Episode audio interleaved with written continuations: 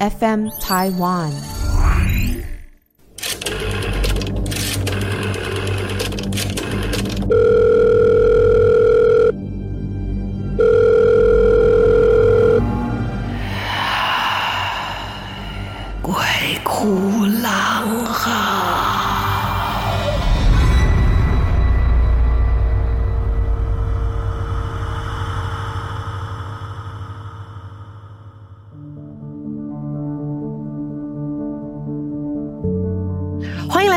鬼哭狼嚎，我是狼祖云。哎，还记得上次我们说的什么故事吗？上次说到的跟梦有关系，尤其是我后来做到一个梦，就是呢，全班去毕业旅行，大学的时候毕业旅行的一个故事啊。呃，上次讲到。我们都已经下车了，走进这一个呢，看似非常平凡，而且呢，完全没有任何装饰，就一个很平凡的、很平板的一栋这个大建筑里面。从右侧的门进去以后，有的人上了电梯，有的人走楼梯。我选择走楼梯，可是在这个过程当中，从下车以后进了这个房子，我就再也没有看到其他的人了，也没有任何人跟我一起走楼梯。我独自一个人，带着一种忐忑不安的心情，走到了我的房间，然后合适的房间打开了门进去，行李摆在旁边，榻榻米，然后在窗边有一个小矮桌，就剩下橱柜了。橱柜打开来，里面就是棉被、枕头，自己铺床也还好。可是我一直始终很不安，还没有来得及打开行李，我想要先看看被子啊这些东西干不干净啊，要怎么铺。就在我关上了对外的这一扇门纸门以后，我要转身要打开放被褥的这一个大柜子的时候，在开那个柜子的同时，我突然间意识到一件事。没错，合适的门的确是纸门，但是我打开这一扇门的时候，我才发现，这个房子里面不是只有纸门，而是所有的东西都是纸扎的，包括我所在的房间，包括我踩着榻榻米，都是纸扎的。大家应该都了解，纸扎的东西不会是给活人用的。它是一个阴间用品。我意识到这一点的时候，我才想到说，为什么我这么不安？我们这是到了哪儿了？我就抓起了行李，开始开了那一个对外的纸门。以后我就开始对外大喊，喊我的同学，我就跟他们说：“快出来！这房子有问题。我们现在在的这个房子是纸扎的。”然后都没有看到人，我使劲的，然后就到处找，下楼梯，每一层楼去叫，我就是没有看到别人，非常的害怕。我想说，我先出来。那时候天还没有暗，虽然说我们到的时候是黄昏，可是很奇怪，天色就一直停留在那个昏黄的那个状态里面。然后我就拖着行李没命的跑出来，还好我还跑出来，我就看到四周只有我一个人，我所有同学都还陷在那一个整栋是纸扎的房子。对，从我到了广场，我再抬眼一看。那整栋房子是纸扎的，掩映在那一个没有阳光的那个黄昏里面，出现一种非常妖异的颜色，灰不灰、白不白的，很恐怖。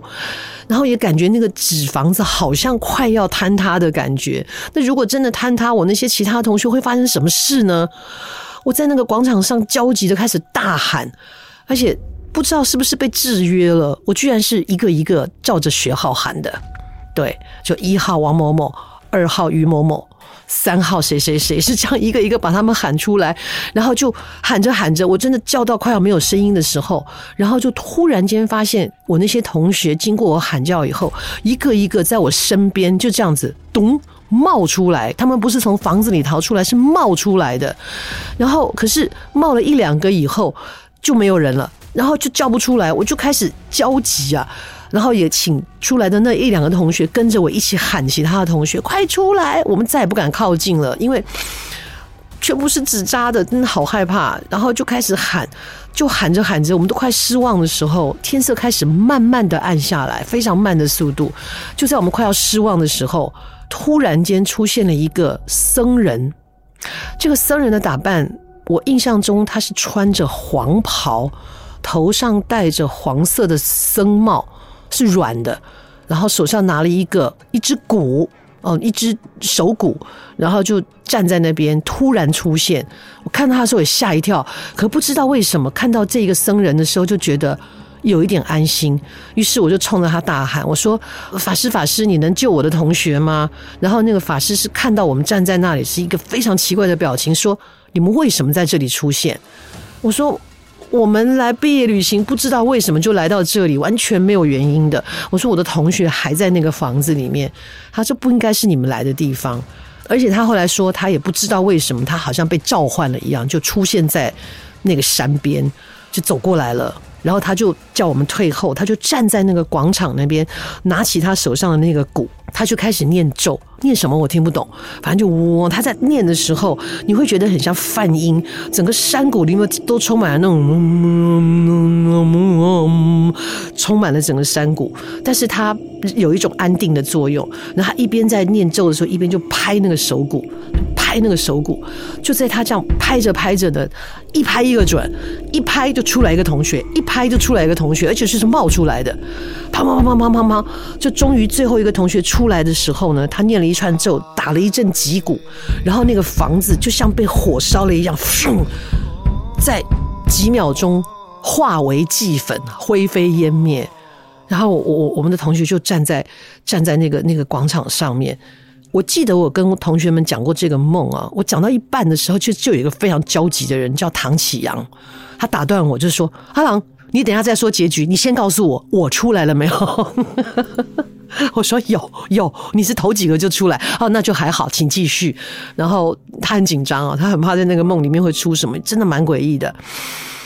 那我跟同学讲过这个梦，我也就没放在心上啊，他就在我的记忆深处里面，直到后来过了几年。因为发生一件事情，我就再重新回想起这个梦，再仔细的把每一个画面过滤清楚以后，我就发现它印证了一件事。在我们毕业很多年后，大家各自都有不同的领域跟工作。然后呢，我们班上其中一个同学，应该说他从小就有佛缘，因为他家庭的缘故，所以他从小是跟着奶奶住在庙里面的。奶奶就负责帮庙里面做一些点香啊、呃清除啊，做一些简单仪式的工作。他就跟在奶奶旁边，所以他是在庙里面长大，所以他的性格就比较比我们其他人都来得静谧，比较安静，然后也比较独立啊。虽然跟我们感情都很好，可是他常常一个人独来独往的。就毕业没几年，他真的出家了，他就真的去做了法师。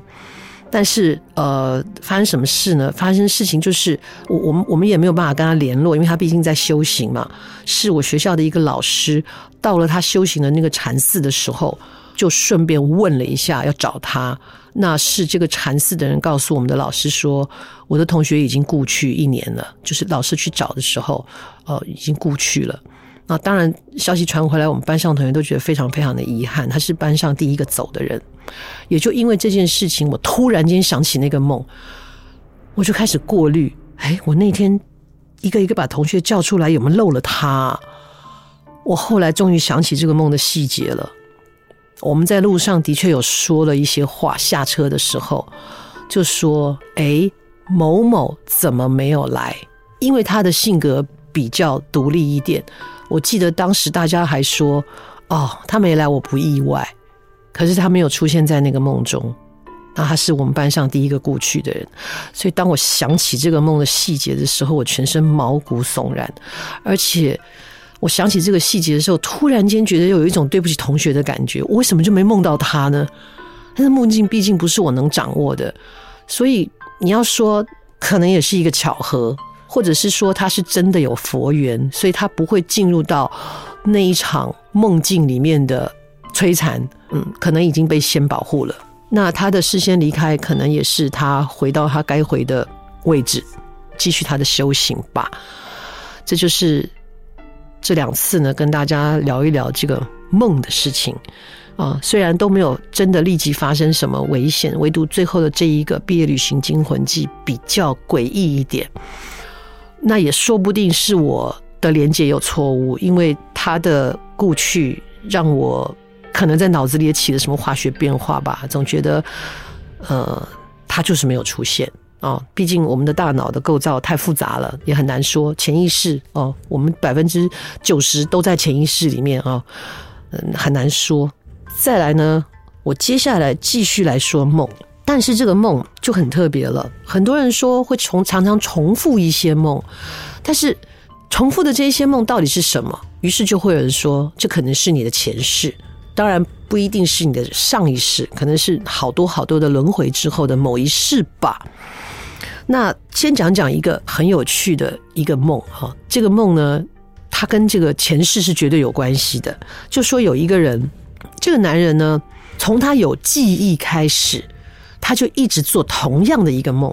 他梦到他会走到一个他完全不认识的地方，然后他就会莫名其妙的吸引他走到林间的一条小路，有一条小路，其他都是树，他就会走进那条小路。然后走进那条小路呢，路上也鸟语花香，状况也都很好。他就一直觉得有什么声音在召唤他，要叫他往那条小路走。果然走走走走走，走了一段路以后，出现了一个房子。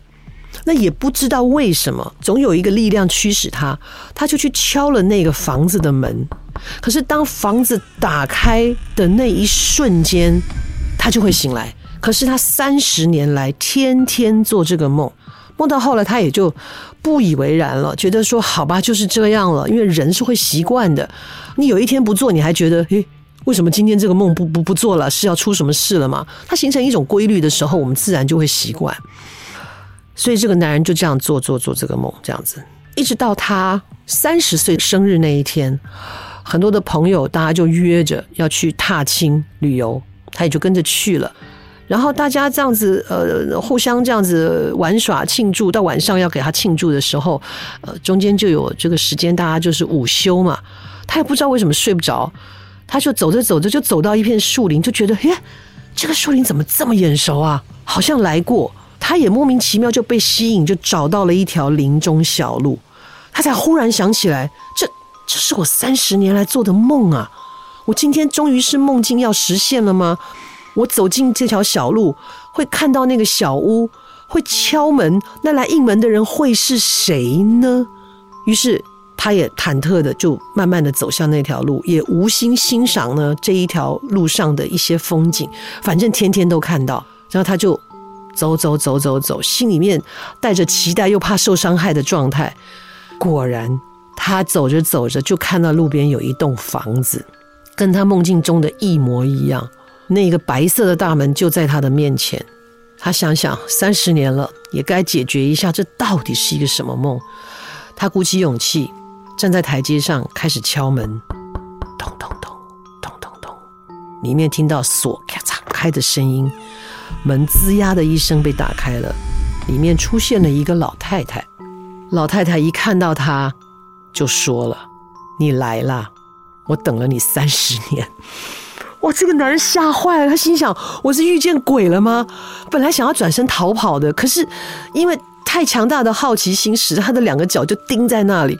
他就问那个老太太说：“你是谁？为什么你在等我？我不认识你啊！而且这我现在看到的场景，除了你开门以外，之前的是我三十年来每天做的梦。就起码我有印象当中，就是一直在做这个梦。”那老太太就问他说。你的出生年月是不是几月几号？几月几号？然后他说对，他说那就对了。他说因为呢，我的先生死亡的时间跟你一模一样，也就是说，在三十年前，这个男人曾经是这个老太太的先生。当他死掉的时候，立刻就投胎到了另外一个家庭。然后这老太太知道，我不知道他为什么知道，他就是知道，他在等着他。所以他开门的第一句话就是：“你来了，你终于来了。”这就就是上一世的事情，立刻投胎。我们也只能说，这样的办事效率真的很强。我这也是个故事，而且这个故事是我母亲跟我说的。我小时候听的时候也觉得，哇，好过瘾啊！至于我的母亲为什么会跟我说这个故事呢？可能跟我也有关系。我记得我在很小的时候。曾经问过我妈妈，问过问问我母亲说：“妈妈，你会做梦吗？”“当然会啊，是人都会做梦。”我说：“那妈妈，你做的梦会一直重复吗？”我妈问我什么意思，我说：“就是常常会做一个一样的梦啊。”当时妈妈也没有多想，所以就跟我讲了这个鬼故事。你看，以前的爸爸妈也不知道要分级啦。我年纪这么小，跟我讲一个这么恐怖的故事。好，我我我我就把这个事情记住，但也没有多想。一直到我为什么会问我母亲那个问题的原因，是因为我也一直做一个相同的梦，只是没有像前面那个先生这么的疲倦。他每天梦，我是时不时的，他说来就来了。从我大概我有印象，大概八九岁开始吧。以前不在意，因为他也不是经常出现。他有的时候他会比较经常出现，非常不定时的。这个梦境呢，我就是一个旁观者，就是看到画面里面是一个小小坡，这小坡上面有一个茅草盖的一个小的亭子，它也不是亭子，它就是一个茅草棚。哦，那里可以躲雨。然后除了那个茅草棚呢，下得这个小坡下来以后，它就是沙滩了，就通往海边。所以它是海边的一个小坡，然后有一个草亭，就这样子草棚。然后那个画面就是静止在那一个海，从海边的方向往小棚那里拍过去的这样的画面。然后呢，就从这个草棚的右手边，通通通通通就冲进来一个小女孩。远远的看不清长相，扎了两个辫子，小小的辫子。那小女孩大概五岁吧，五六岁，然后很兴奋的就从那个草棚的一边跑进来，跑进来以后就回回头叫哥哥，你快来！然后就再出现一个瘦瘦高高的小男孩，是哥哥，大概大他三岁、三四岁这样子。那哥哥看得出来很疼他，然后两个人本来要往海边跑的时候，突然间一阵雷阵雨。然后哥哥就赶快抓着妹妹躲到那个草棚底下，而且是一阵又急又大的雨，还打雷啊！就这样哗啦哗啦哗啦，妹妹很害怕，就依偎在哥哥怀里，哥哥就抱着她，哥哥手上还拿着钓鱼的钓竿跟水桶，然后一下子就雨过天晴了。这个妹妹呢，就撒开哥哥的手往海边跑，就去玩水。这海水非常的清澈，然后就在这个小女孩低头望向海边的时候，我。虽然看不清楚她的脸，也看不清楚他们在干嘛，可是我非常清楚的感觉到这小女孩是我，而那真的是我的哥哥，所以我就看着一切事情的发生。当小女孩把脸呢低头看向海水的时候，海水反射照映出来她的长相，我从海水看到她的长相，完全跟我一点关系都没有，就是一个很可爱的小女孩，但是我就是知道那是我。然后就在那个小女孩在看着那个水在那里玩水的时候，突然一只很狰狞的一条海蛇就冲着这个小女孩晃一个，就像箭一样的冲过来。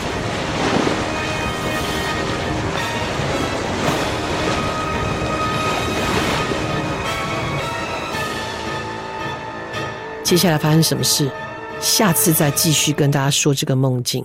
而梦到底显示什么？到现在科学无法解释。我觉得人的一生当中哦，有几件事情很重要。你要吃得好，吃得好不是贵哦，是吃得健康。第二个呢，就是你的嗯嗯要很顺畅。你也知道，你不能那样的时候是很痛苦。第三，就是要好好睡觉，要能好好睡觉，作息一定要正常。就不会梦到一些乱七八糟的事情，会睡得比较安稳。下一拜继续来说说这个可能跟前世有关的梦，而这个梦中出现的人，他最后成为谁呢？下次见。